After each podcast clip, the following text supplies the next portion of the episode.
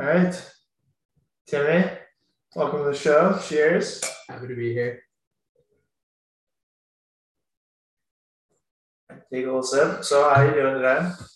Good. Just got off work. Yeah. Just ate dinner. Feeling yeah. good. Yeah. Good, good, good. Yeah. Um, for those of you who are listening, we're sipping on some nice glasses of red wine. Uh, what kind is it that you brought? Josh. Double barrel cab. Cab. So Cabernet Sauvignon. Uh, how long have you been drinking wine for? I don't know. What? Three months? Not long. Okay. What, what kind of... I mean, I have my personal opinions about wine, but what do you like enjoy about it most? I don't know. I kind of like strictly like cab. It's kind of like the bite with it. Okay, because it's a little like kick. Yeah, it's like why I like, like bourbon and whiskey too. Like I kind of like that get to be like, oh, like I'm drinking it right now. So I kind of like that about cab. But, mm. I mean, the flavor alone. And is it, is it the only type of wine you drink? Yeah, for the most part. I mm. won't touch white wine. I don't like no, you I don't I do not enjoy it in the least. Not a nice little Chardonnay or a little no nothing. Grosses me out. Uh, don't I, like it. Yeah. Have you ever been to like a vineyard and like had any of their wines before? Or? Yes. I went to a vineyard in the Hamptons one summer. Um, good red wine. Mm. They had like a rosé that wasn't bad. Um, and then I ended up drinking cider for the majority of it because they made their own cider too. Yeah, so you're a big cider guy. I know. Big cider I know guy. You're a big cider guy. Confirmed um, big cider guy. So what's your, like, again, what's your favorite type of cider and why? Downeast.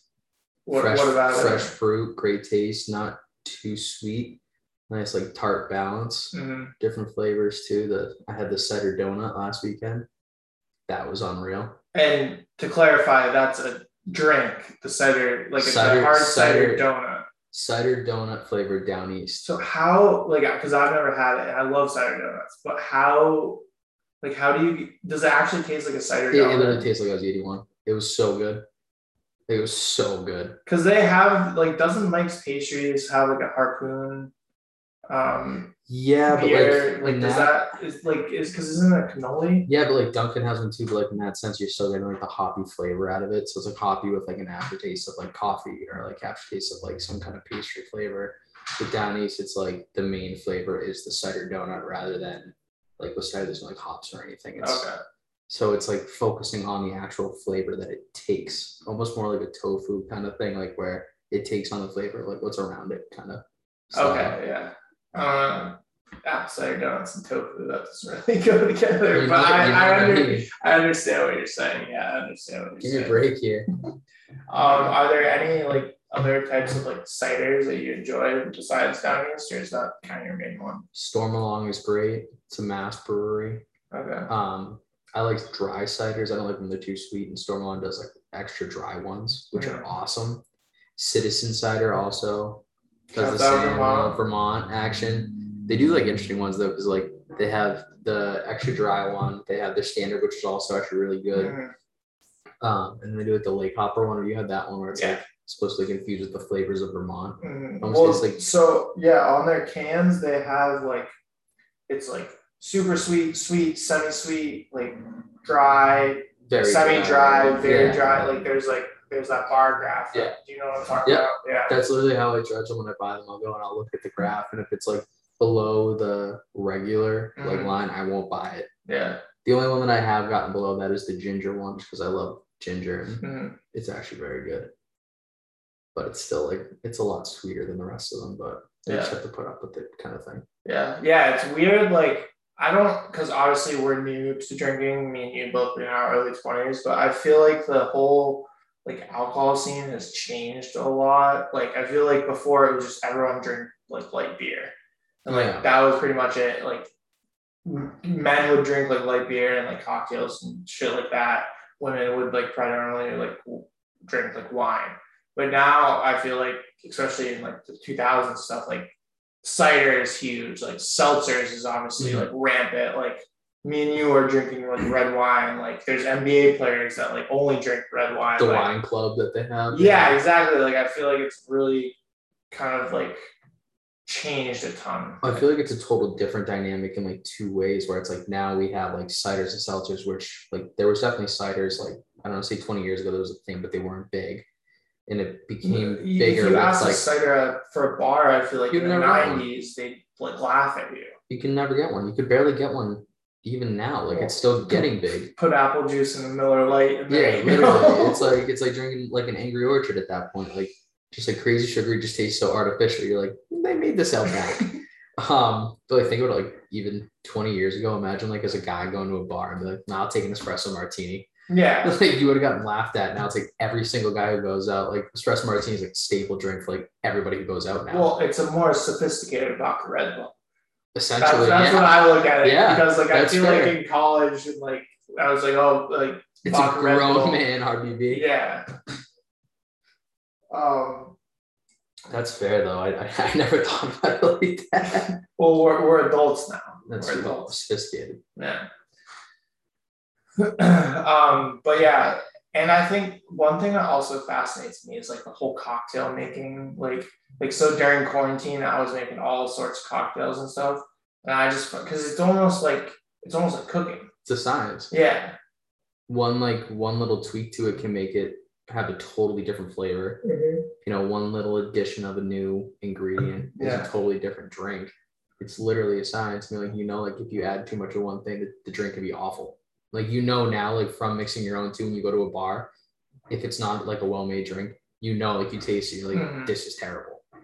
So it's like kind of funny like that, like how you kind of train your own palate in a sense by like making them now. Not only that, I think it's funny because if you have a party and you have people over, if you're the one making the cocktails and then you're drinking, as you drink the cocktails, I, who knows if they taste any it better could be or the not. Worst one. It could be the worst you've ever had, but after like four or five of them, you're feeling yeah, great and everything tastes good. Also, people at your dinner party, they might be drinking too, so they might not really realize. True. Hopefully Plus, they're not driving home though. True. We are against drunk driving. We are. We are. Very much so. Um, so enough about like alcohol and that shit. Um, I kind of want to talk about what you do as a living. I know you probably aren't super excited to talk about it, but this is the podcast, so you got to talk about yourself. Um, so just kind of Like, I know we won't go into specifics, but just give me a general overview of what you do. So I work in wealth management um, for high net worth families um, and individuals. So basically, I'm on a team of myself and a couple of uh, financial advisors. I'm, I'm an associate, and basically what I do is I focus on the client service role as well as like the behind the scenes stuff. So whenever clients call in, you know, I'm the first line of defense. Um, and essentially, I like how you referred to it as defense. I know that's, that's like what it is. Customer now. Service or something. It's the same thing in some senses. Like sometimes, like no, I have a problem. Yeah, it is true. And then, like half the time, it's not even a problem. They just yeah. like, don't understand it. Well, so not only that, like, I'm sure people like like you said, if you're dealing with like a high net worth individual, like they might be like busy. They have other jobs and stuff, yeah. and they like freak out about this thing, and they're like, "Oh shit! Like something's going on," and it's like turns out to be nothing. Sometimes it actually seems like it's the higher net worth individuals that are the easiest going, which I've found. Really? Completely. Huh? Like some of like our bigger clients like are the easiest ones. They they're like they don't ever really contact us for anything. It's like a trust thing for them. We're like, I know you're taking care of me. You know, I've had excellent service when I need it. Yeah. Um, and they just kind of feel good about it. It's like the kind of, you know, lower tiers, like as you go down, like if you were to break them into tiers, I feel like I, I've noticed more so of like a, like emergency now, like there's something wrong, there's something wrong. Like, no, you just, you got to click this button. Like, oh, okay. So it's definitely, I feel like bigger with like lower level, lower um, net worth clients. Okay. Um, But yeah, so I, I cover all that's like whenever, you know, the clients call in, I'll help them, you know, and I'll help them with anything I like physically can. And if I can't, you know, I'll schedule a call if it's something to do with, you know, advice on what to do. I'm, I'm not registered at the moment, so I can't provide that advice to them. So yeah. I'll schedule the calls with the and with fair the warning for everyone listening. Don't listen to Tim. Don't don't take any of his I'm advice. I'm giving no advice. None whatsoever. Disclaimer, disclaimer. Yeah, this is none of this will be advice. Sorry, all the blogs will be taking this completely out of context, anyways. None are listening. So, C N N, Deadspin, I'm going to be on Yahoo Finance yeah. tomorrow morning. Front page. Tim gives advice. Terrible. Um, Continue though.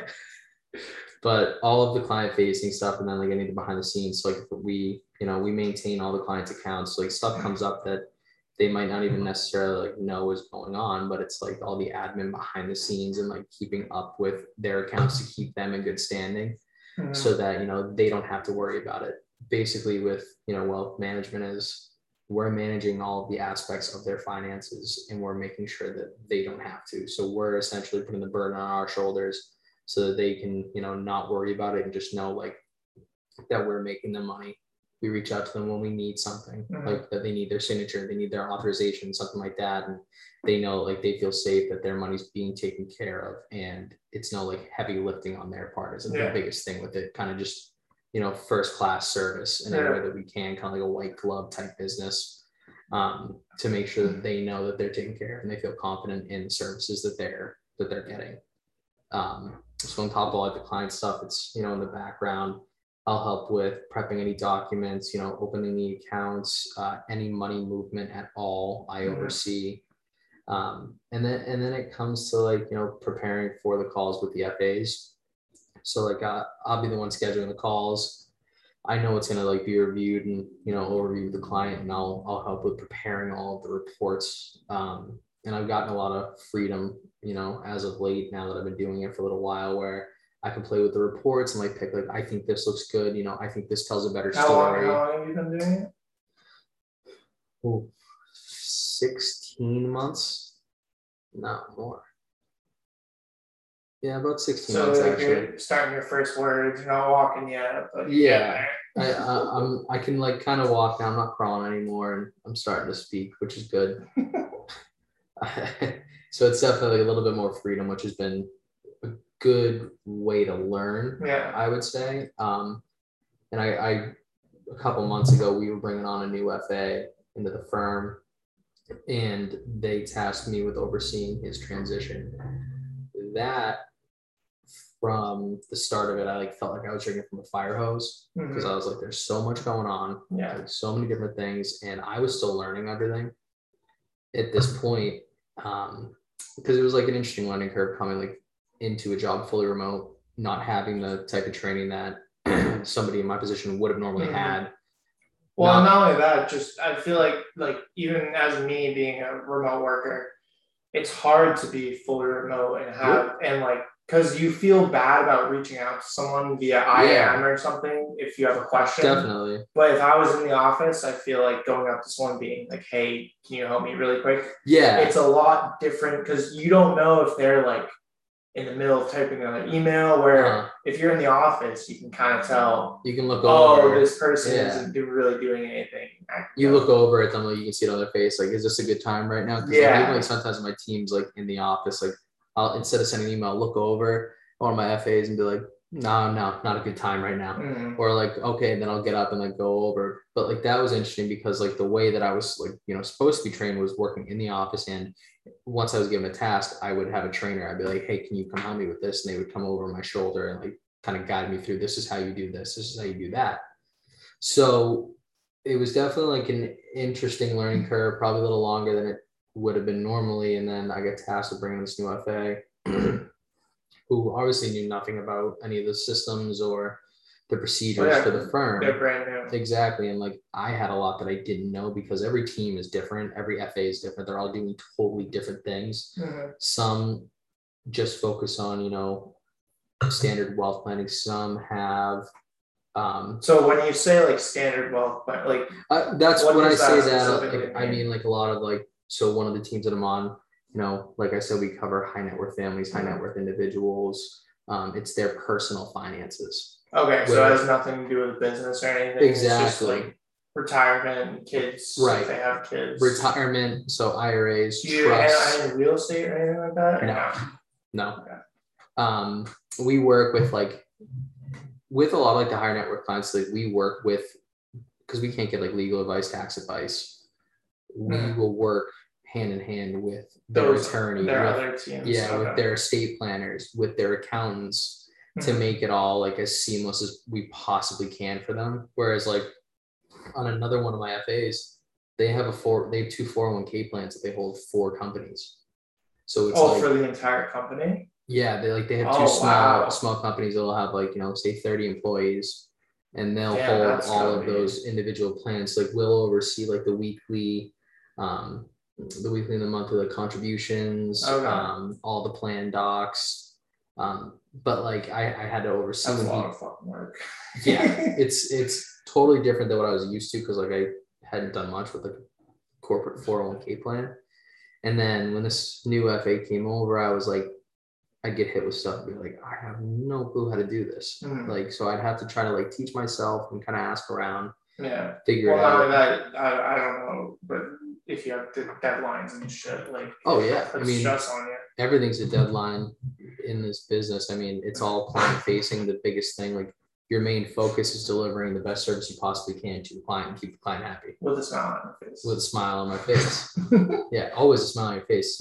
If you don't have a smile on your face, they're not going to love it. Yeah. Um. So, like, trying to learn all of that was tough and felt like a fire hose. But then, like, after a little while, different things that I was doing on, like, the new F A and his book coming over, I would start to do, like, after a year on my other team's book because like it was something new they were doing and I'd be like, oh, I know how to do this. Mm-hmm. And so instead of them being like, I don't know how to do it, like figure it out kind of thing, like I'd be like, I literally just did this a week ago. So like starting, you know, with a private bank, so like opening up lending, mm-hmm. you know, accounts, margin accounts. Um, so do you do you feel like you learn better when you're just thrown in like that? Yeah, definitely. Trial versus like like planning everything out and shit like that. Cause that's how I learn. Trial by fire. That's, that's like, how I yeah. learn is I do it and I mess it up. And I say to myself, okay, I messed that up. Next time I do it, I'm going to remember not to do that. That's just, even with this podcast, I've kind of just like yeah. jumped in and haven't really thought things out fully, but it, you kind of learn as you go. I think that's the best way to learn. Obviously, I agree. Obviously everyone's different. Uh, for example, my dad, he'll plan everything out before he does something. Yeah. And it drives me crazy when yeah. we're trying to like to do a task together, whether it's putting together a cabinet or anything like that. Yeah.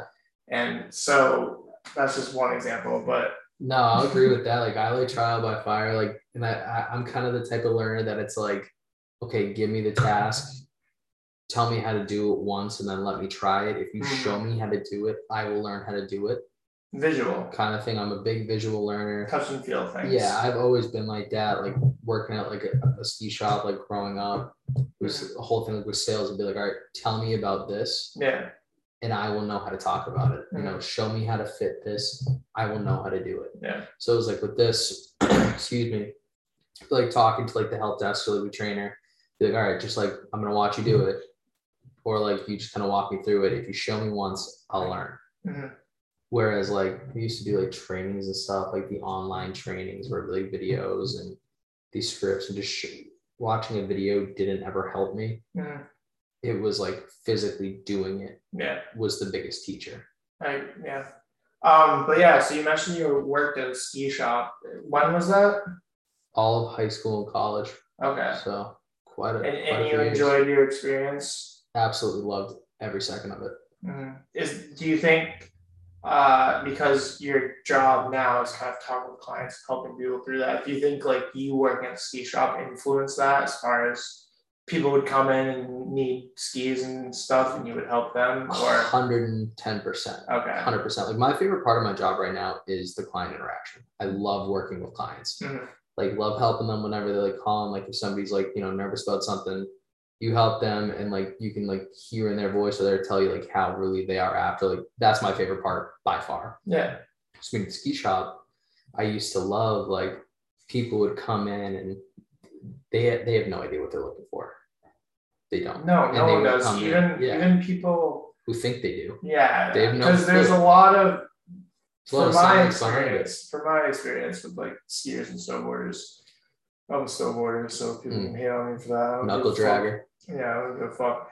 But anyways, there's like different levels, and mo- almost everyone's an amateur. You're really oh, yeah. only a professional if you travel out when it's not this like yeah. winter.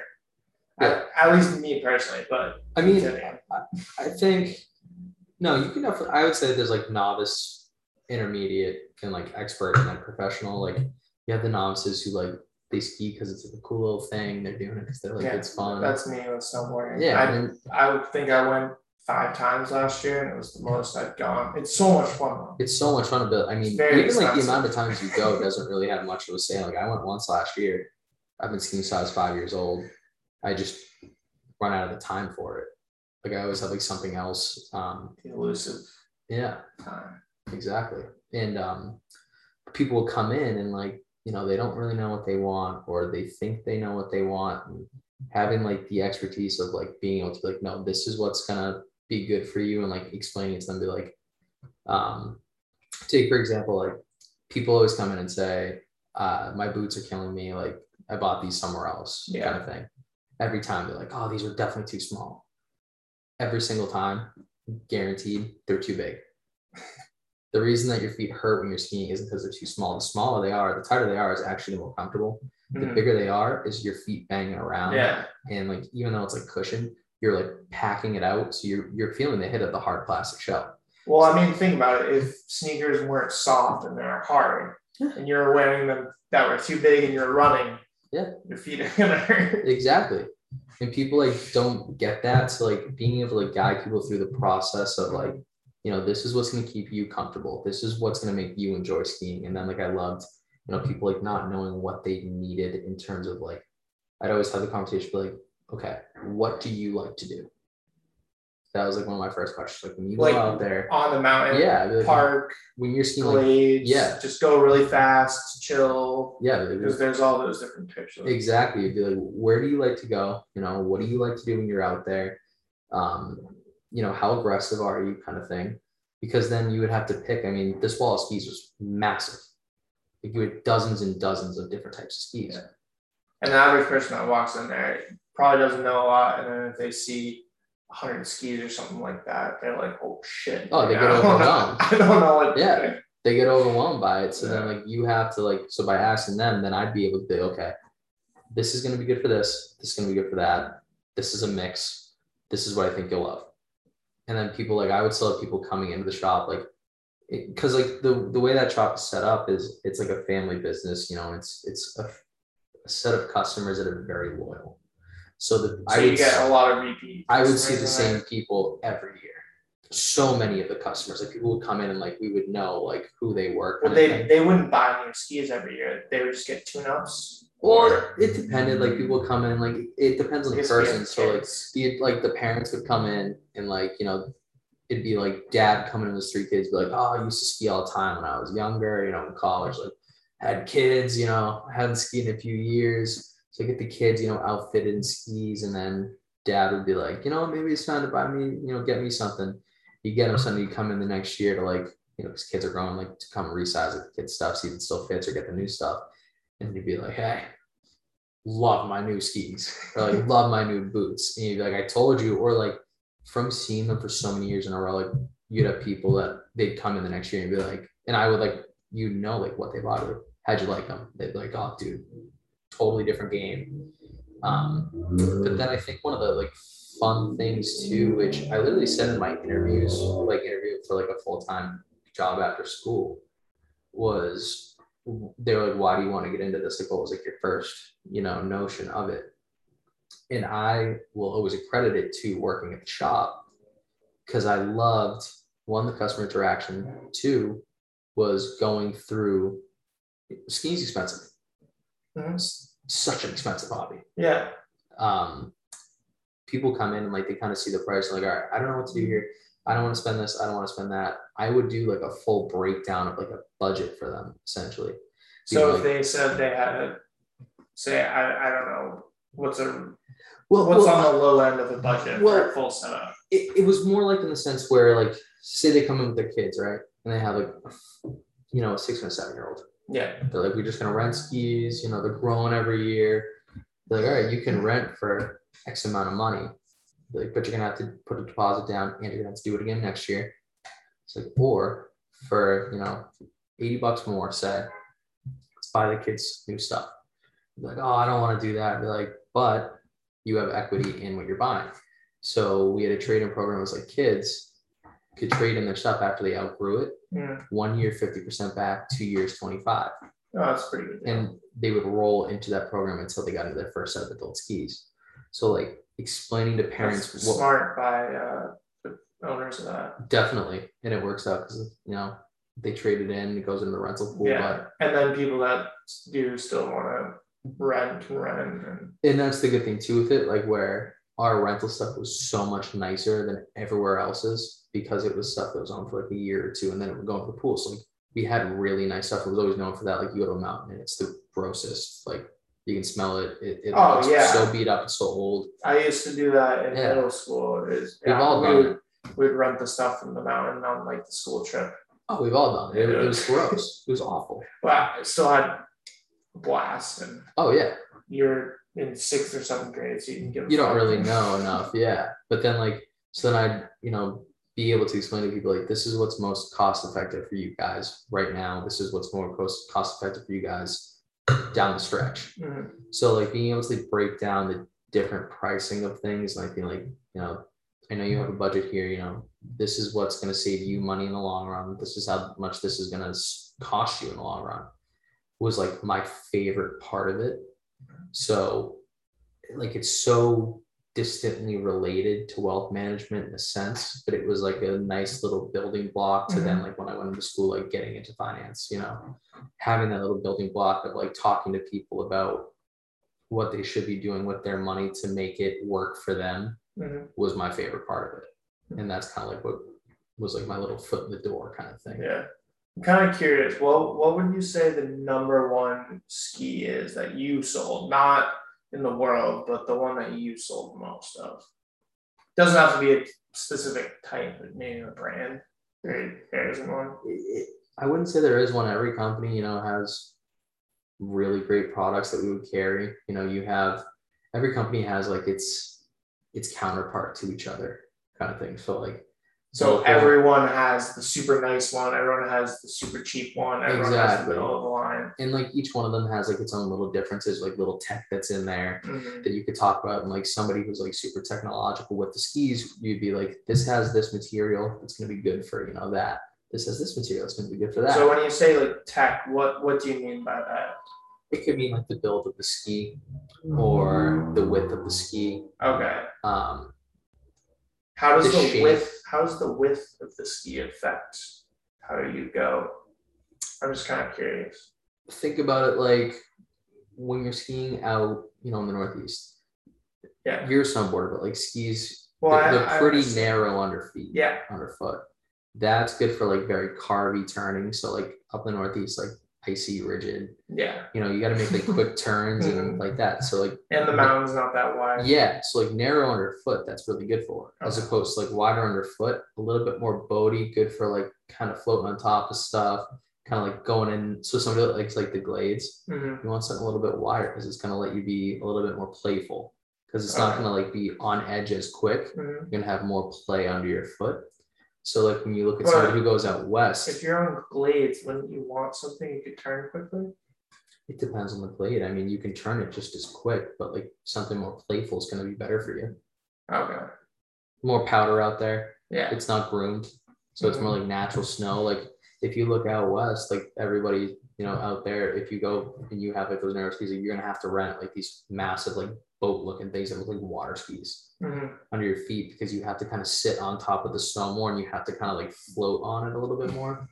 So wider is definitely going to be way better mm-hmm. for you. So it's just like going over that with people, like what they want. Yeah. And then, you know, each, each, like I said, each one kind of has their counterpart to each other with their own little, like tiny little specks in mm-hmm. between. And it just matters, like you said from the beginning, what people want, whether they yeah, just are casual, if they're more hardcore, if they're part. Totally off the preference of the skier. Yeah. Completely. So have you ever been out west to go skiing or no? No, I wish. only only Northeast so far. I'll get out there at some point. Yeah. What's what's the number one mountain you want to hit? Hmm. It's a tough one. Or just name a few. Uh, I've always wanted to go to Vail. Vail, okay. And that um, is in Colorado. I I don't know. In Vail, Colorado. Okay. Yeah. Um, I'm planning to hopefully this winter go to Utah.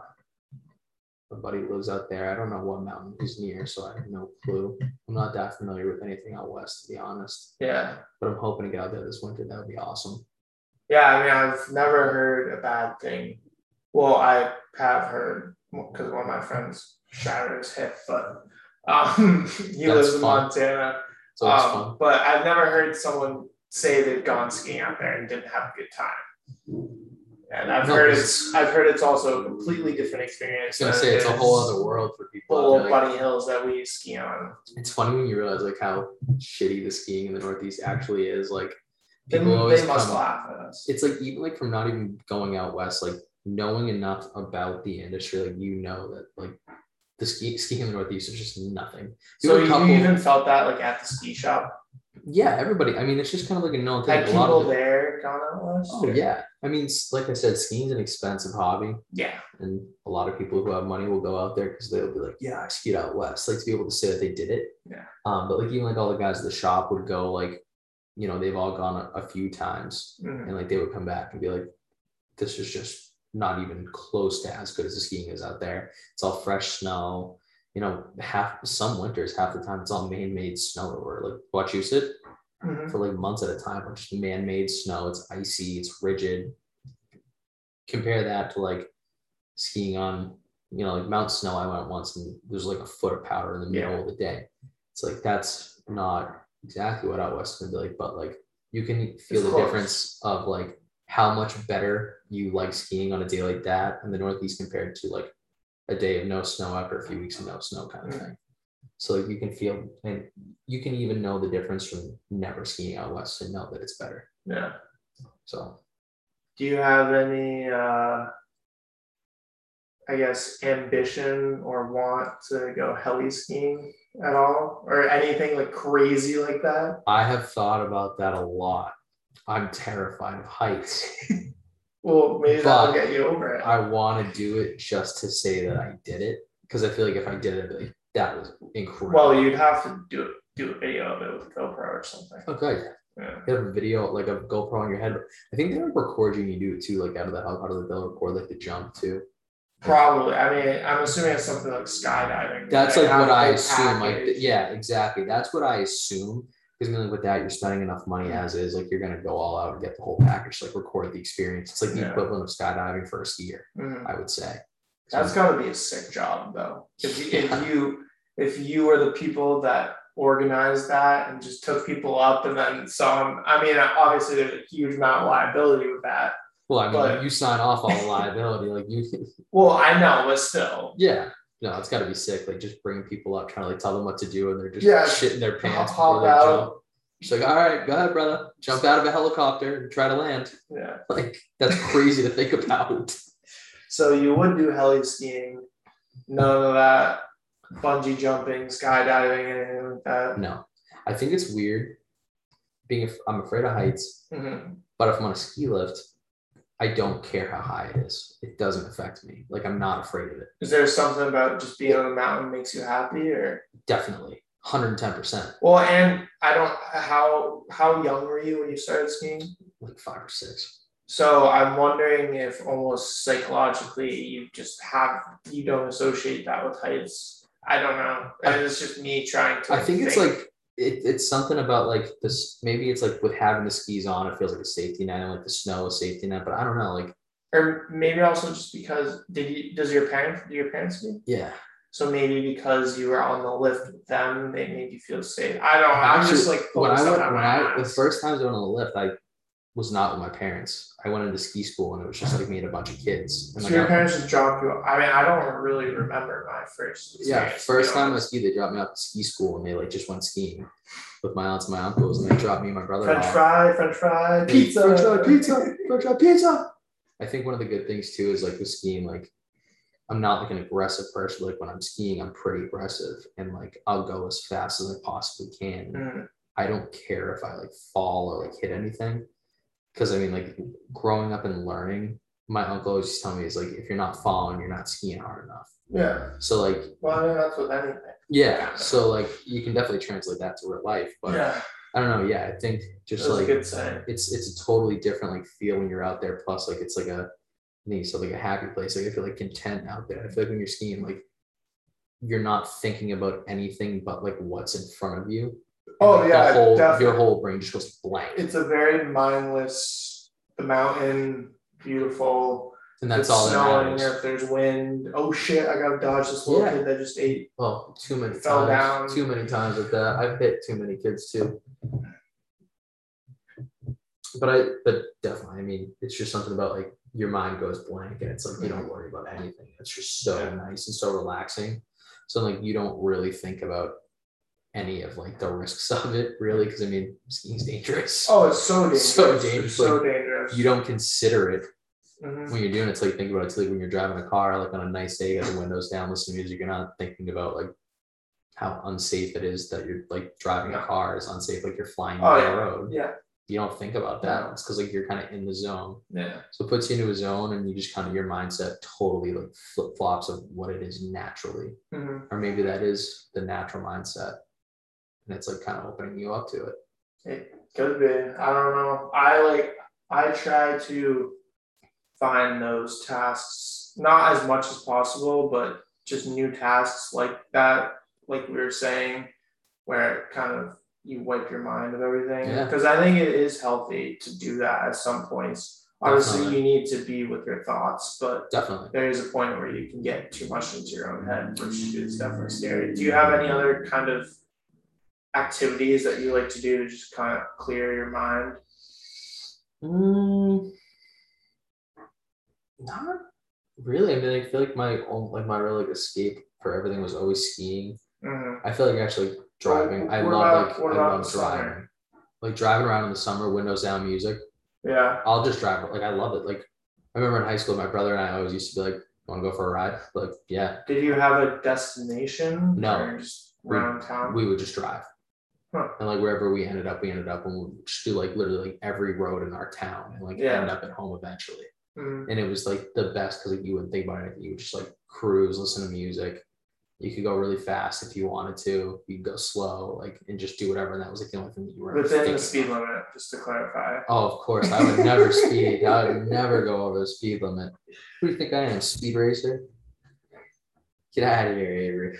That is one thing that I just I don't understand speed limits at all, especially since moving to Massachusetts. Because I'm sorry, Mom, I'm going to say this on the podcast. I go ninety on the interstate. Yeah. And I have, and there's no, no one's doing anything. No. Everybody's doing, everybody is driving every, that speed. I'm getting passed. Yeah. See, I just, I've never understand, uh, understood school grammar. Never understood speed limit signs, why they exist. I mean, I understand why they exist because obviously you need to have some sort of laws on the road, but the roads are also super lawless. Also, sorry, I just keep rambling, but the U S is like very strict traffic laws and shit. Mm-hmm. In Asia and stuff where they have far less accidents, they have no rules. And it, it's the rules are pretty much don't die. And somehow that works better. I don't know how. Yeah, but is it less accidents or less reported accidents because it's more normalized? Think about it. There's if, less accidents. If you get in like a little there's less deaths. I, I mean, they're definitely less, less they're less serious accidents, but I feel like half the time, like I feel like, I don't know, this is like completely going off like Facebook videos, but like I, I see know, so that's... many, I see so many videos, like I feel like they record everything. Like they always have like cameras and like the Ubers and everything. They have cameras in their own cars. And they record everything. So I feel like maybe like a little fender bender like in another country isn't yeah. as big of a deal. And like you're just like, oh, like screaming at each other, and you, then you leave. But like here, it's like you tap a bumper, there's no damage to either car, but you call and report it either way. Yeah, no, I could be totally wrong. I don't know how their insurance, we'd have to get an Asian insurance agent in here to figure out if they have as strict insurance as we do. I'm sure we could find somebody on Google. Call the Geico uh, Hong Kong office. Yeah, you want to come listen to my podcast with eight total listeners? Eight? You're getting up there. Well, total. I kind of have a funny story about accident. Well, it's not funny. It's kind of frightening. But so when I was in Bali, we were taking a grab car. Have you ever heard of that? Grab car. Is it's like their form of Uber. Oh, so it's not. I, I was imagining yeah. like a zip car kind of thing. Like you yeah. grab a car and go. Kind of. But there's a driver. Yeah. Oh, so, all right. So um, it's their Uber. But anyway, so yeah, so we were at this club. It's the club that everyone goes to. Um, it's right on the beach and it's really cool. So we walked. Oh, everyone goes. Dude, I have videos I can show you after this. But um, anyways, we're walking down and we get this car and we're waiting, we're waiting, we're waiting. I'm like, where the hell is this guy? So I call him and he says that he can't pick us up where we are because that area is like controlled by like the gang.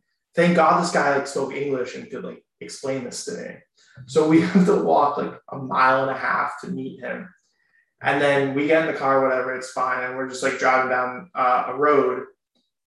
And then this, the guy is driving. It's pitch black because there's, there's no street lights. Like there's just the headlights and there's like a couple other cars. And this moped just pulls out right in front of us. And he hits the moped and just keeps driving. Like there's no. See, that's what I'm saying. There's like no. There's, yeah. Yeah. And just the whole time he goes. Yeah. Like it's nothing to them. They don't. It's it's just so normalized. I feel like.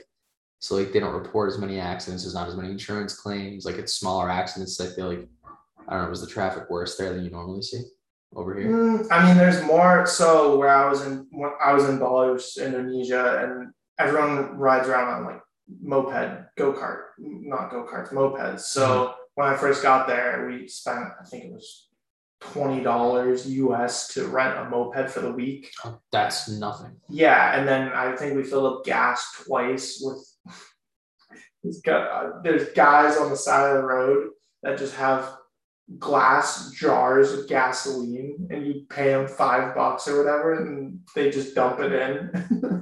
Oh, you're wow. on your way. Okay. But anyways, so so there's a lot of mopeds. Probably like watered down gas. Probably. Some of them too, yeah. Especially Americans. Like, oh, yeah. Oh, they're like, oh, yeah, they're, they're going to pay for it. Yeah, they don't, I mean, they don't know. It happens the same in the States with tourists going to New York. Oh, yeah. People rip them off all the time. Oh, my God, yeah. Who, if you're, you're a, a tourist, you don't citizen, know. You don't know. Not only you don't know, who are you going to go report it to? The yeah. cops. The cops are going to be like. Plus, like, you're leaving in two days. You're just yeah, on vacation. Yeah. Like, what do you have to gain from it kind of thing? Yeah. So people are probably like, God, it's not even worth it at that mm. point. I also wonder if because Asian cultures are much more like collectivism, like they're more, yeah, definitely. They're more the whole group goes up rather than in America, we're very much like individualistic, individualistic. I'm going to go up. So I'm wondering yeah. if that might have to do anything with it too. I could see it. But then I think too, like thinking about like, you said in Bali where like he hit the moped, it was like ah da da da bad.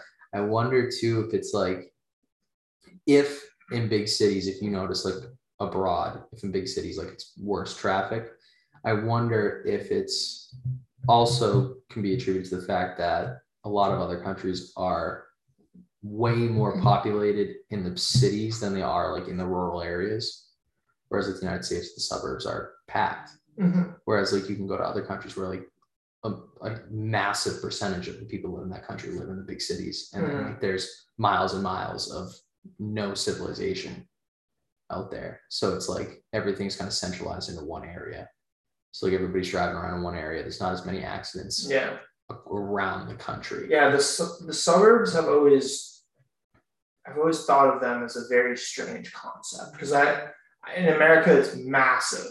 And I don't know this personally, but I feel like in other countries, it's not the same. There's not as much of the suburb like community as there is in America yeah. with the white picket fence and the cul-de-sac and the little neighborhood with yeah. all the houses. I could be wrong, but. I think you're probably right with that. I think that's a fair assumption with it. I mean, yeah. suburbs are so big in the United States where it's like you think of America, you think of like the white picket fence in front of the house. Yeah, one hundred percent. Outside whereas, the city, that's yeah. twenty minutes away. Whereas in a lot of countries, a lot of them probably think of being in the big city mm-hmm. kind of thing. So I think that's definitely a big parallel between the United States and anywhere else really in the world. Mm-hmm. But, so yeah. I think you're right in that. you have any uh, aspirations to travel abroad anywhere specifically, or? I've always wanted to go to Greece. Okay. Always, I want to go to Thermopylae. What? What? I don't. I'm not familiar with that. I want to go to the Hot Gates. So, um, you know, movie three hundred. Yes. It's like the. It's like it's based off a true story. Yeah. And the Hot Gates were like that narrow valley mm-hmm. where like Leonidas and the three hundred like fought against the Persians. And there's like a big statue of Leonidas out there. Okay. And there's just so much history there. And like, I love like that whole story, like the meaning behind it. Mm-hmm. Um, so I would love to like actually go there. Plus like anywhere in Greece, it's just, it's beautiful. Oh, it's so beautiful. All, and like, there's so many islands you can go yeah. to. And I like to like the architecture. It's like all like the clay and stone. Like it's not like you come here where it's like everywhere you go, it's like, you know, a standard house, you know, the big tall skyscrapers. You can go to like Santorini and it's like literally on like a mountainside. And it's like clay homes, uh, like cobblestone walkways. Like that's just so cool to me. Mm-hmm. So I've always wanted to go there. I haven't really traveled outside of the country much. I've only gone to Aruba, Dominican Republic, Bahamas. So pretty much nowhere. Mm-hmm. Essentially. Well, I mean, it's, it's more than some people. I've also always wanted to go to uh, Germany and Austria. Um, Vienna would be very cool. Mm-hmm. I've heard a lot of cool things about Vienna, and then Germany has a lot of great places. Go hang out with Billy Joel. Could. Could. Vienna's waiting for me. Germany's got a lot of cool cities. Like I, my uncle used to work in Germany. Like he's always told me a lot of stories. And like yeah. I'm, my family is German, mm-hmm. so it'd be cool to just like see it from that side too, and then. Yeah, one thing I can, so I've traveled to Dresden, Germany, uh-huh. and it's it's a little weird going there, especially Dresden, because obviously, what what, what was the name of it? Is it the firebombing of Dresden, or what's the name? Do you know what I'm talking about? It was essentially the city that we bombed the most, was Dresden. Oh, yeah. And so when I went there, we were in this church, and they were talking about how this church was just, had just finished being rebuilt. Since that's, the Americans bombed it in that's World War crazy. Two. And I remember because we were there with a class and yeah. the, like person said that who was German, and we all just kind of looked around at each other like, fuck. Yeah. This is kind of this is a weird dynamic that we're here now admiring this beauty, yeah. yet we are the ones that destroy obviously me personally our country. And obviously we were going in to stop Hitler and the Nazis. Did it for good reason. Yes, exactly. But still, that kind of thought is. Well, that's that's scary. Interesting all through Europe. I was literally just reading the other day an article about like a pub in a street in England, in London that was like one of the, it was like the only building that was like still standing after World War Two on that entire street. And some like developer bought the pub and mm-hmm. tried to destroy it. And then the, the government. Why? Oh, because they wanted to build something nicer. I think they wanted to build like a, a hotel or something. Um, and like the the gov- like the town or city government came in and was like, no, like they they you have to preserve that um, for like historic purposes. And they made them go in and re basically redo everything that they like knocked down mm-hmm. to be an exact replica of what was there. So like even though it wasn't the exact same. That pub is, you know, technically still there. So like even after like had been rebuilt, mm-hmm. like they would not let that piece of history go away. Yeah. Which I think is so cool because I feel like in the United States we don't really have that. I feel like anywhere else in Europe, like you go to these like amazing, like, you know, centuries old places with like so many stories, but like in the United States we don't really have that as much. Well, America's also younger. It's much younger. I, I know it's a very, in terms of the oldest countries in the world, it's one of the oldest. But for example, a place like France is only a new country because technically before it was yeah. run by the Catholic Church and whatever, and it wasn't yeah. its own country. They saw, and obviously all the shit in Italy and Rome, that stuff's from the Roman Empire, like yeah. very old. And like they have all that there still where it's like, but if you look at the United States, like before, you know, it was settled, it was the Native Americans and it wasn't like industrialized in any way, but like obviously no. not industrialized because that didn't come until centuries later, but there weren't like any big like landmarks that they had no. built, like Roman Empire, like they're building Colosseums, they're building these palaces, like mm-hmm. at the same time that, you know, Native Americans were in the United States. It was just like a different type of society. Mm-hmm. So it's like out there, you know, they still have all of those, but like we didn't really have anything that I could think of, you know, of substance. There's definitely a few things, no doubt in my mind. Yeah. Um, but not nearly, not even close to anything in Europe. No. Like it's minuscule. Yeah. Compared there. But also, if people there, when they travel to the U S, they come and they see all this new, new age architecture and yeah. stuff like that, and it is. And I mean, you go to, we live in Boston. If you go downtown, you can see some of the buildings oh, yeah. that are like the old, is it the old State House? Old State House, yeah, yeah. right up, right outside of like Faneuil Hall too. Yeah, like, that whole area. Yeah. yeah, I've also, I've traveled to Philadelphia. I haven't gone there. For a weekend, and there's an old quarter there with the cobblestone, and all the buildings are still super old. And there's like, similar to, it's the Freedom Trail, right? In yeah. Boston, there's something like similar to that. And obviously D C, there's all that. I was going to say that the closest thing that I feel like we get in terms of like an entire city is D C, just like the amount of monuments that yeah. were like erected. The White House that, you know, has been hundreds of years. Has been yeah. here. But even the White House isn't that old, because it was, it what? It was in Philly. It was the original. Well, didn't the White House get burnt down at a point? Yeah. And then rebuilt? The, we have, yeah, I believe the White House was burned in Philadelphia. That was another thing I went to, was Con- no, Congress building in Philadelphia. Yeah. That was really cool. It's obviously where they signed the Constitution. Have you ever been to uh, the Smithsonian, D C? Uh, yes, I have. So cool. The Natural History Museum. I went to that one, and the... um, um, because there's like a collection of them, right? They, they have a... Yeah. There's there's a bunch of them. They have one that's like the American War Museum. I have not been to that. No. That one was so impressive. Mm-hmm. That one was so cool. They had stuff from like the entire, just every single conflict the United States had ever been in. They had like relics from it. Yeah. They had, you know, even like pictures or like models of things that like used to be, you know, in the country that obviously aren't anymore, like were destroyed. Mm. Um, but I feel like the closest thing to like, I don't know, like historic actual locations across the United States, or like old war forts.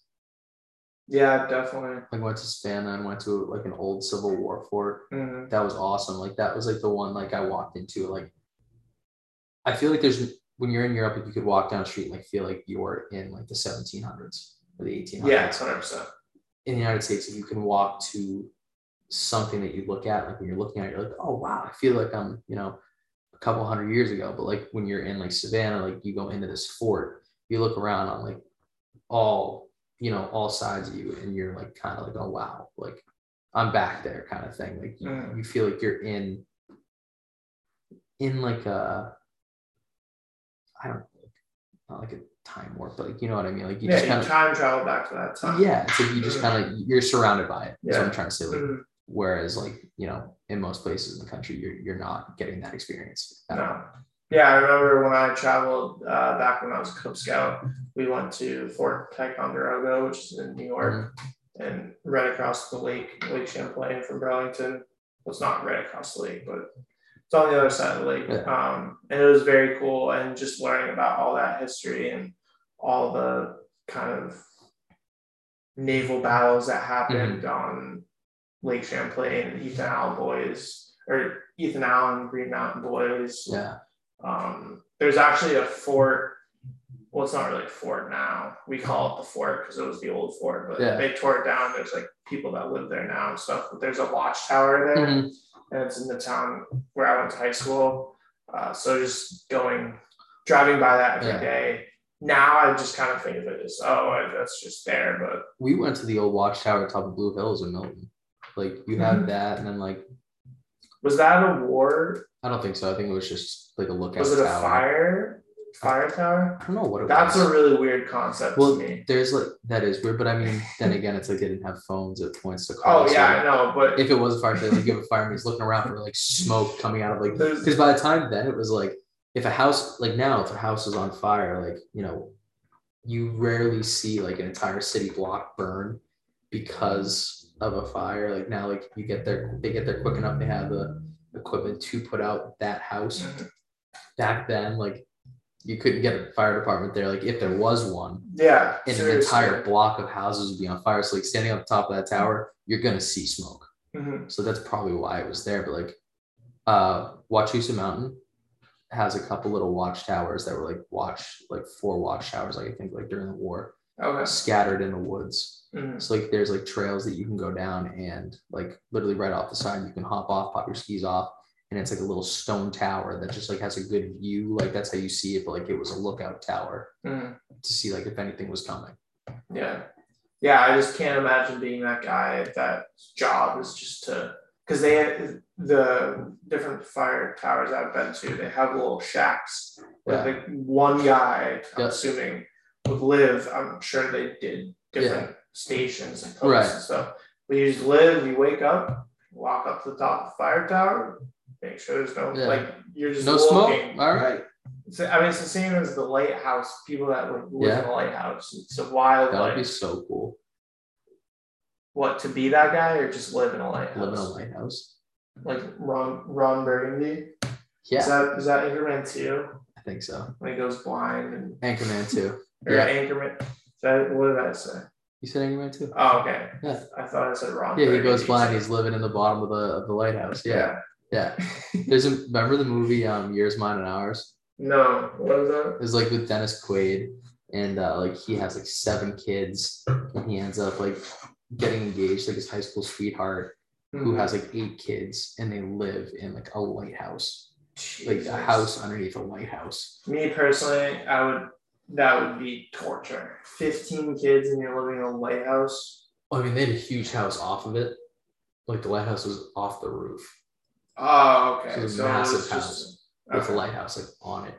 But like some lighthouses are like that.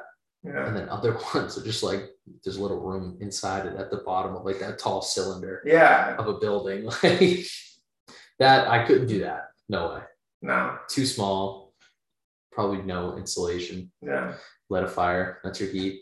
In yeah, the summer, seriously. You're probably dying.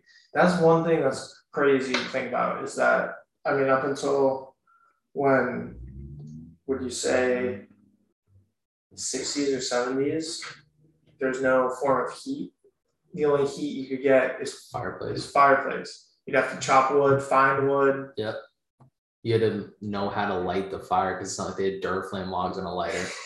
You had to like actually physically like spark. Well, that's that's not that bad. Well, I mean, if you didn't have matches or anything. Yeah, I'm talking about like, like flint and like trying yeah. to like just get a spark. Have you ever tried like, to do that? Yeah, it's hard. Yeah, dude. It's not easy. It's it's no. a legitimate skill. Like it takes a lot of technique to do it. Mm-hmm. Like it's it's not an easy. Like we take for granted. Like if I'm gonna light a fire, like a fire pit outside at the back of my house. Yeah. Like, throw a dirt flame log in, grab the lighter, light the corner of it, and all of a sudden I have a huge fire. Yeah, or not only that, the way I'm like I I don't use those dirt flame logs a lot, but I'll just use kerosene or lighter fluid and you just yeah.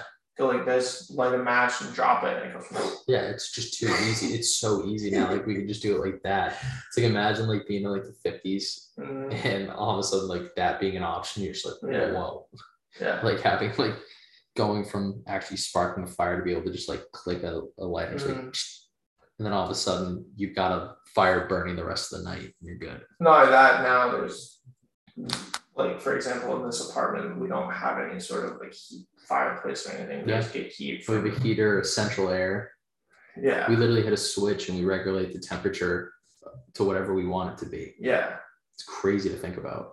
Central air is one thing that I, we were fortunate enough to have in my household growing up, but it's yeah. just something that's so strange, like concept wise, just making the rooms inside of something colder because it's hot outside. It's just such like a privilege or something. Oh yeah, one hundred percent. Because you think about not only the people that lived before us, but the people in the world that don't have access to something like that. Oh, yeah. And we all bitch about something being because yeah. oh, it's eighty degrees out. I need to turn the A C on because I'm sweating sitting at my desk typing. In that same breath, what I've always thought about is like, what it would be like to not have like a fridge and a freezer. Like on a hot day, like imagine not being able to like pour a drink and like get ice for it. Like just drinking everything room temperature. Cold like, glass of water. Just So, something we have so to bury small. Our meat in the ground. Yeah, something so small to us right now, but like it would be like the biggest thing in the world to somebody like years and years ago. Oh yeah. And like imagine trying to like do things with it. They did it now. Yeah. Wouldn't be possible. Yeah. And not only that, I just think of stuff that we think is really hard now that it's so easy to them. Six well no, six, not like that, but sixty years from now people are gonna be like, oh, people struggled with that. Like, I don't know what exactly that is. You mean they couldn't teleport? They had to drive? Yeah, you, you had what? to drive. You couldn't just... You couldn't click a button on your watch and just yeah. transport to Tahiti? Yeah, that's that's crazy. Or you had to drive your actual car. Or... Yeah, like you had to physically control the car. What? That's even becoming a thing now. Yeah. Like a self-driving car. Yeah. I don't so, trust that. No? No. People, people didn't trust the television. Takes time. It's a very different concept. I'd say maybe it's just obviously, you know, I, obviously I like, it is a different concept, but it's the same. It's the fear of technology. People well, thought it's the not the fear of technology. I, I have like I fear the lack of control.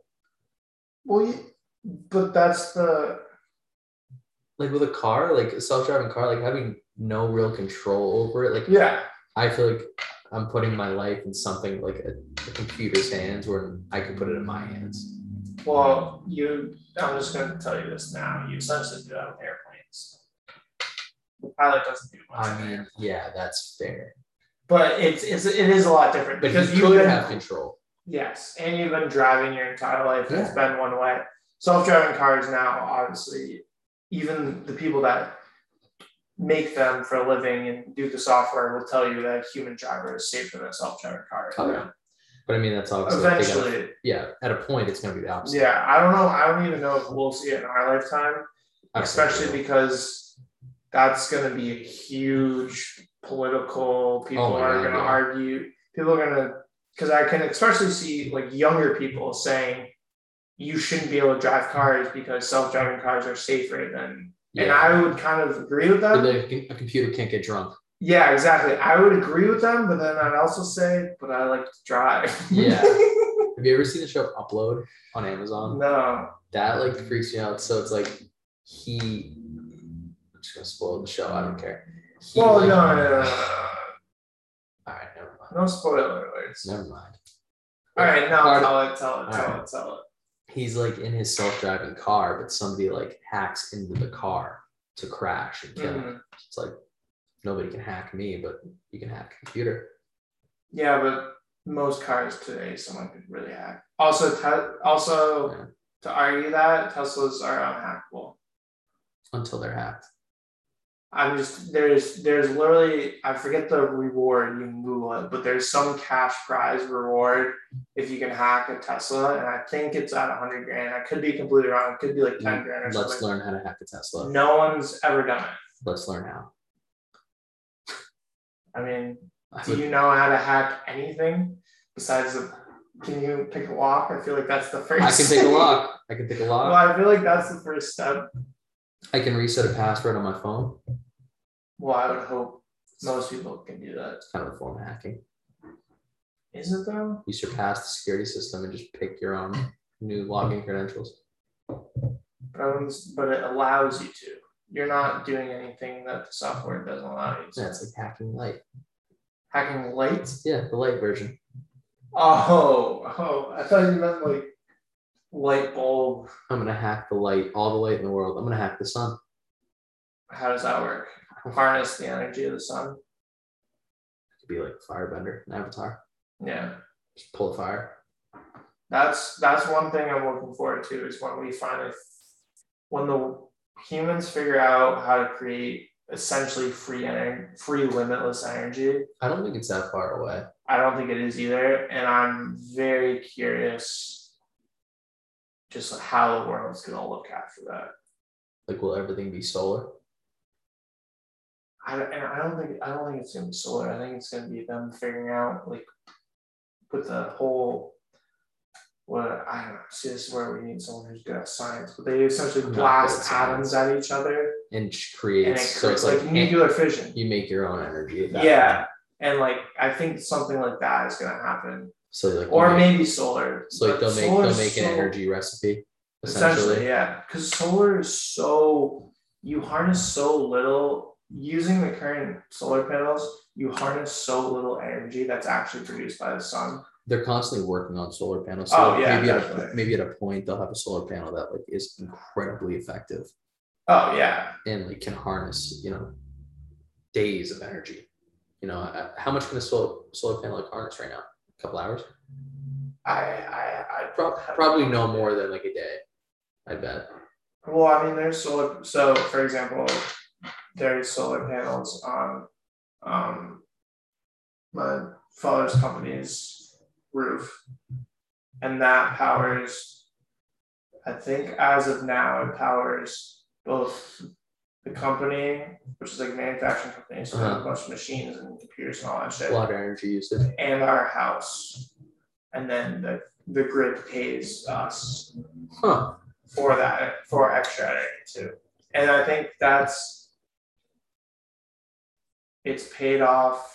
I think it pays off in a couple of years. Like we, yeah, we're trying to, well, cause, yeah, because it's like, it's a big upfront cost probably. Yeah, panels yeah, and everything, and getting it all. And that's out. Another problem is, is that something like that is only available to people that have the means to. Us living all in this apartment. Like, yeah, all like these us, amazing alternatives are so expensive. So like, nobody's doing it because we don't have the yeah. funds to do it. For example, us living in an apartment, renting, we can't put solar panels on our windows or like on our roof. Our no. landlord has to do that. Yeah. And, if, and the landlord's not probably really going to care the whole, I mean, hopefully some of them do, but.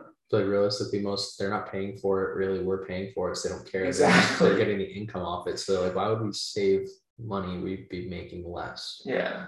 At that point, it's all about incentive structures. People are only going to do things if they're incentivized to do it. No, it's all the opportunity cost of it. Hmm. Completely. Okay. Well, I think we've talked a good amount here. We have. How long do you think that was? I don't know. What time do we start? I have no idea. It's eight oh seven.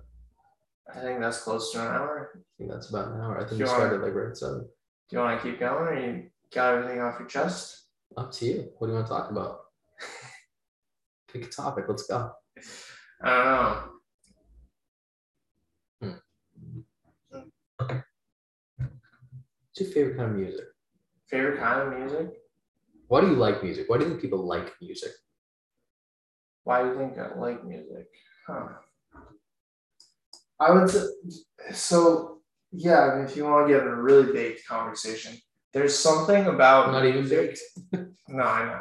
There's something about music that unlocks your brain, I think. It's very similar... Well, because obviously there's notes that make you go, woo! Like, it can affect yeah. your mood. Like, I've cried to songs before. Yeah. Obviously, I was upset, but I... Or like I what amplifies feeling. The emotion exactly that you're already feeling. And I think there's something about just someone else's voice. And I was kind of feel this with podcasts because it's someone talking to you, mm-hmm. and the fact that you can't see it, I think helps it a lot too. Um, and it's just there's something about because I mean even not in music, you hear certain sounds and it soothes you. Oh yeah, like. For example, like a fan or... Yeah, like white noise trying to sleep. Yeah, I know you like clocks that tick-tick, which is psycho, but... Yeah, there's definitely the minority with that one. Yeah. There's like people like waves crashing, yeah, rain. Yeah. So there's something about just our ears and we're tuned to like certain noises. And then obviously I think it's a great art form in, in the fact of storytelling. Mm-hmm, one hundred percent. Um, I think it started with obviously storytelling around a campfire, music around a campfire, yeah. passing on stories from older older generations, and then it just kind of like evolves from there, yeah. from when you get someone banging like a stick against a rock, yeah. singing around a campfire, mm-hmm. to like building a guitar. Yeah, building a guitar and then creating beats on, and then piano, board, and you have yeah. Billy Joel doing his thing, yeah. and then obviously now you get into rap and shit. I feel like music too like relates to like the conversation earlier and the fact that it can be like an escape. You can put an album on and like totally go blank and only focus on that song that you're hearing. Mm-hmm. I once heard an artist say that he makes music just so that if you listen to a song for like a couple seconds, you can just forget about everything mm-hmm. and like escape like to a new world. Like New World is that song. Oh, you can, the the different like worlds and moods and feelings you can create with albums, especially songs, it's a little harder just yeah. because it's only a couple minutes. Um, but if there's just so, and there's literally albums. If I'm feeling shitty, I'll just play an album. Oh, I'll yeah. feel like amazing. Like if I'm in a good mood, I'll play an album to amplify my album or my mood. Yes, exactly. It's funny, like if you think about it though, like. Do we do anything without some kind of music, like for the majority? Like, if you think about it, drive a car, you can listen to music.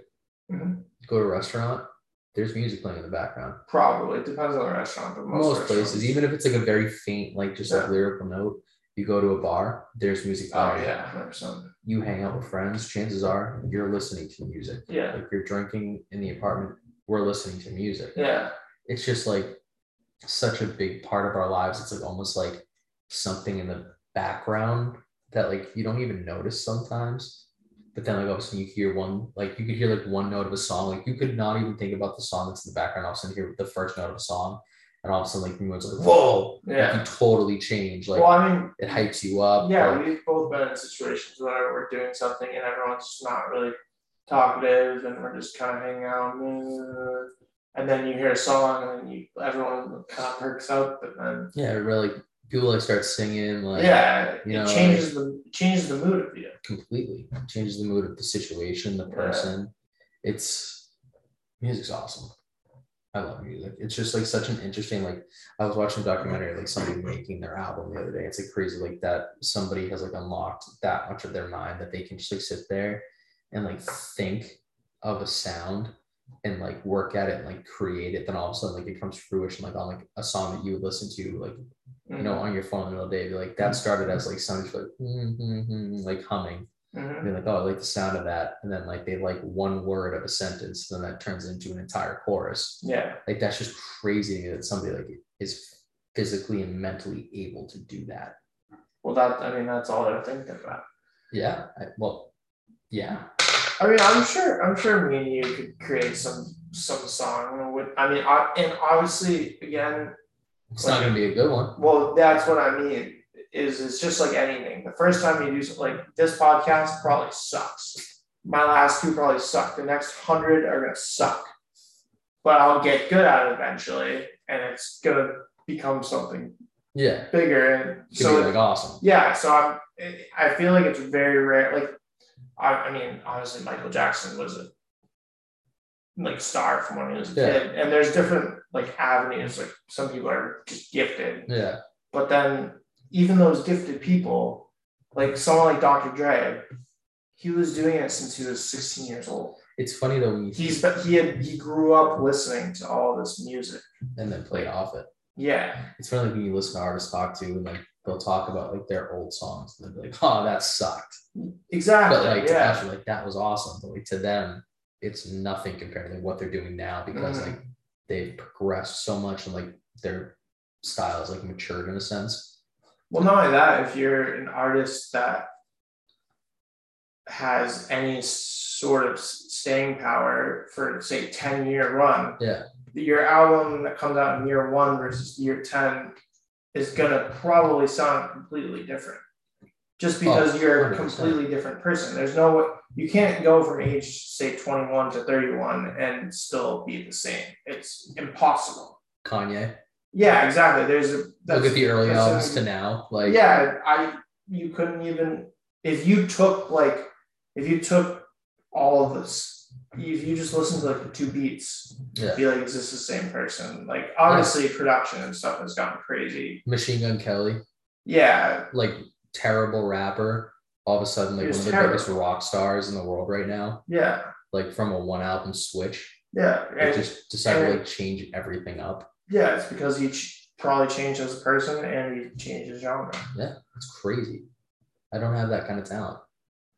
You do. Everyone has the same amount of talent. I don't just have some, that musical talent. Some people harness their talents in different ways. I don't have. I'm a big believer in that. I will agree with you in that. But I definitely don't have the musical talent. That would be cool. Well, I think, so you might not, but I feel like if you like dedicated your life to it, you could become somewhat of like a musical artist. You know what I mean? I don't think so. I like think... if you quit your job and just worked at it like Monday through Sunday, like that's all you did. Because that's what a lot of these people do. I just feel like with music, like it's an art, like everybody, like like you have a gift of some sort. Oh, you, well, like, you definitely it. need some sort of gift. Well, I'm sure like any of us could like make music. Yeah, like if you focus on it, it doesn't mean it's going to be popular music. It doesn't no, mean it's going to be a top seller, but like anybody could physically do it. Yeah, no doubt. If like sat in your room for a couple of weeks and just like played around in GarageBand, like you could make probably a pretty cool like beat for a song. Yeah. You could probably come up with some decent lyrics that like would make sense to you, but maybe not anybody else. Yeah. And then if you ever try to put it on iTunes, you could get absolutely no listens or anything like. Yeah, this podcast. Yeah. Yeah, fair, fair. Not yet, though. Not it's like yet. We're building. It's like we're we building. sit there, we're like, this is awesome, we're doing this. But then like to everybody else, it's like, I can listen to X, Y, and Z, and I'm going to enjoy it more. Yeah. Kind of thing. Well, yeah, I always wonder about this with artists and stuff is that, like, for example, this podcast, I'm more doing this for myself. I don't really care if anyone else listens. I yeah. just kind of want to do this to talk to interesting people. Yeah. And I wonder how much, like, for example, like someone like Kanye, someone like Tyler the Creator, someone like Jay-Z, do they care? Like, obviously, you love your fans because they're someone that idolizes you and yeah. gives you all this money. But at the same point, are they making art more for them just because they think it sounds good? Or do they actually think, like, and obviously there's different forms of artists. Like someone like Drake is very market driven. Yeah. Like, kind of like does what he thinks will, people will like. I think Kanye was an example, whereas like in the earlier albums too, I feel like Kanye was definitely doing it for marketing driven, but like the past like couple albums, mm-hmm. I feel like they're for Kanye.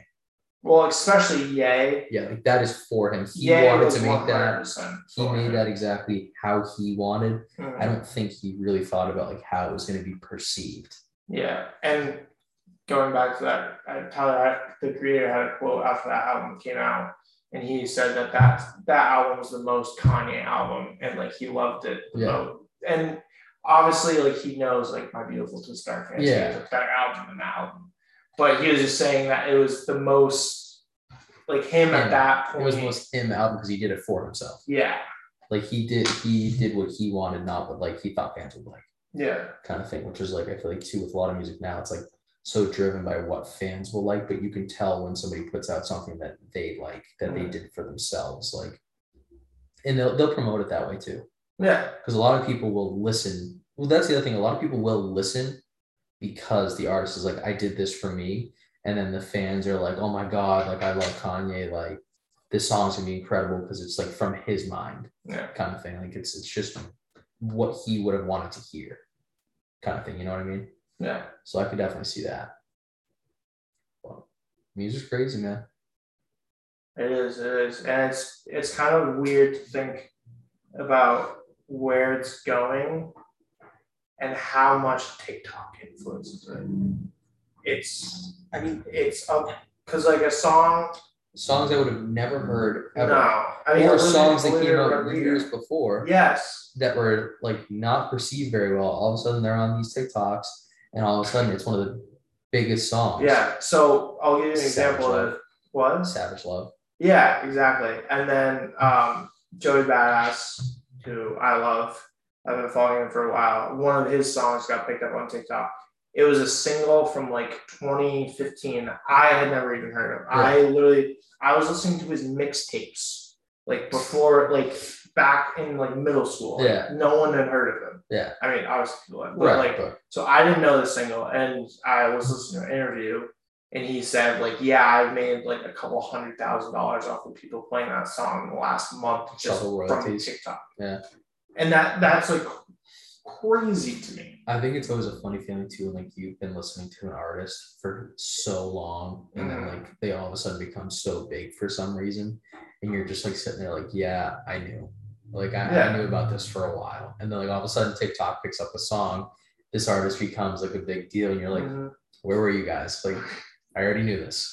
Yeah. Like I've, I've heard this song years ago when it came out in twenty fifteen. Yeah. And now it's twenty twenty-one and everybody thinks it's like amazing. Yeah. Kind of thing. Like, well, I mean, I'm sure our parents feel the same way when I'm home and I'm like, have you ever heard this Rolling Stones or like Elton John song? Yeah. Like, that, no shit, Avery. I, I was like down the Cape a couple weeks ago and I literally put, uh, I, I, I was like on aux and I was just playing eighties songs. Like my, yeah. my parents and my uncles were just like, holy shit, like I haven't heard this year. How do you know this song? I was like, yeah. It's a classic. They're like, what?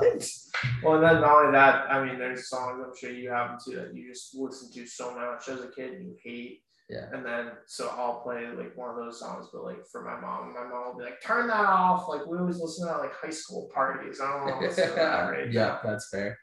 That's definitely fair. Yeah. It's funny too to think about like how we listen to the music that our parents listen to at our age now. Like, also classic.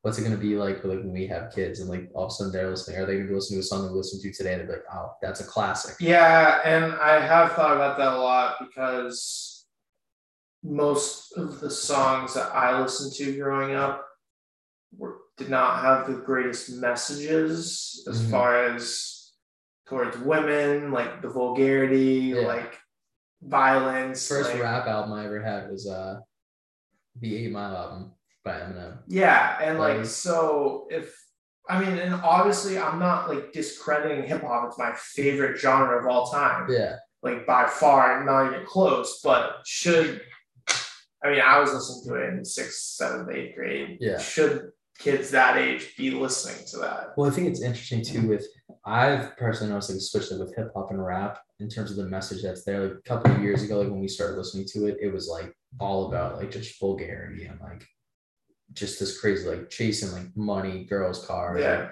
now I feel like songs are like in those genres like becoming more like meaningful messages behind them. Yeah. Like the artists are like transforming it into like more of an art, which I feel like is probably the way that people viewed like rock. You know, like the fifties and sixties, like before, like, or I could have the decades wrong, but like, you know, a lot of songs that came out, and like our parents' parents were like, "Oh, this song is so like ridiculous." Yeah, like, I mean, Elvis weird. was thrusting his hips. Yeah, like, and now you got Cardi B and Meg Sound Walk. Like, yeah, like it's just it's gonna be interesting. Like when we're older, like what's it gonna be like? Like what will music sound like?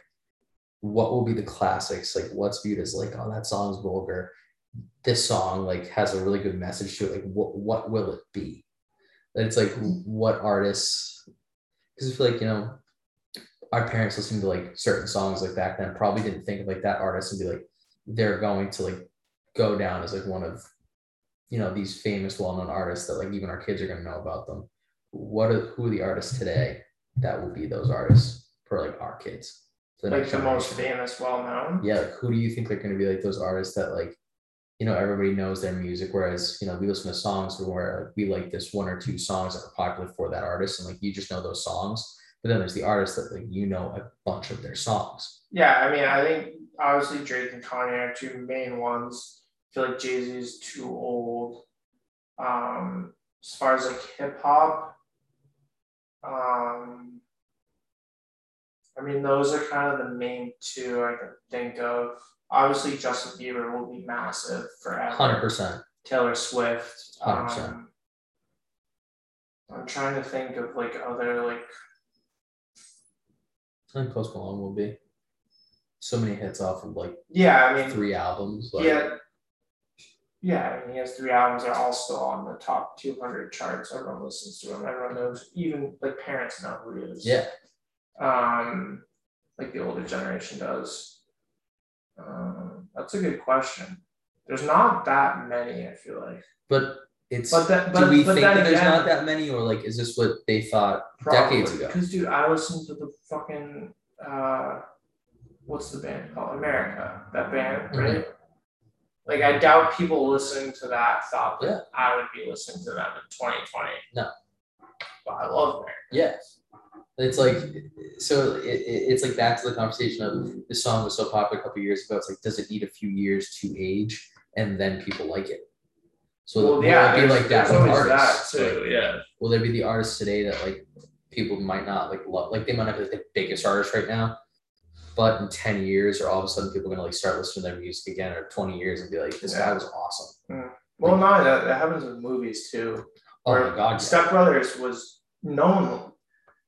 Step Brothers was like ridiculed and like joked about. That can't be possible. That's the best movie. When it first came out, I'm telling you.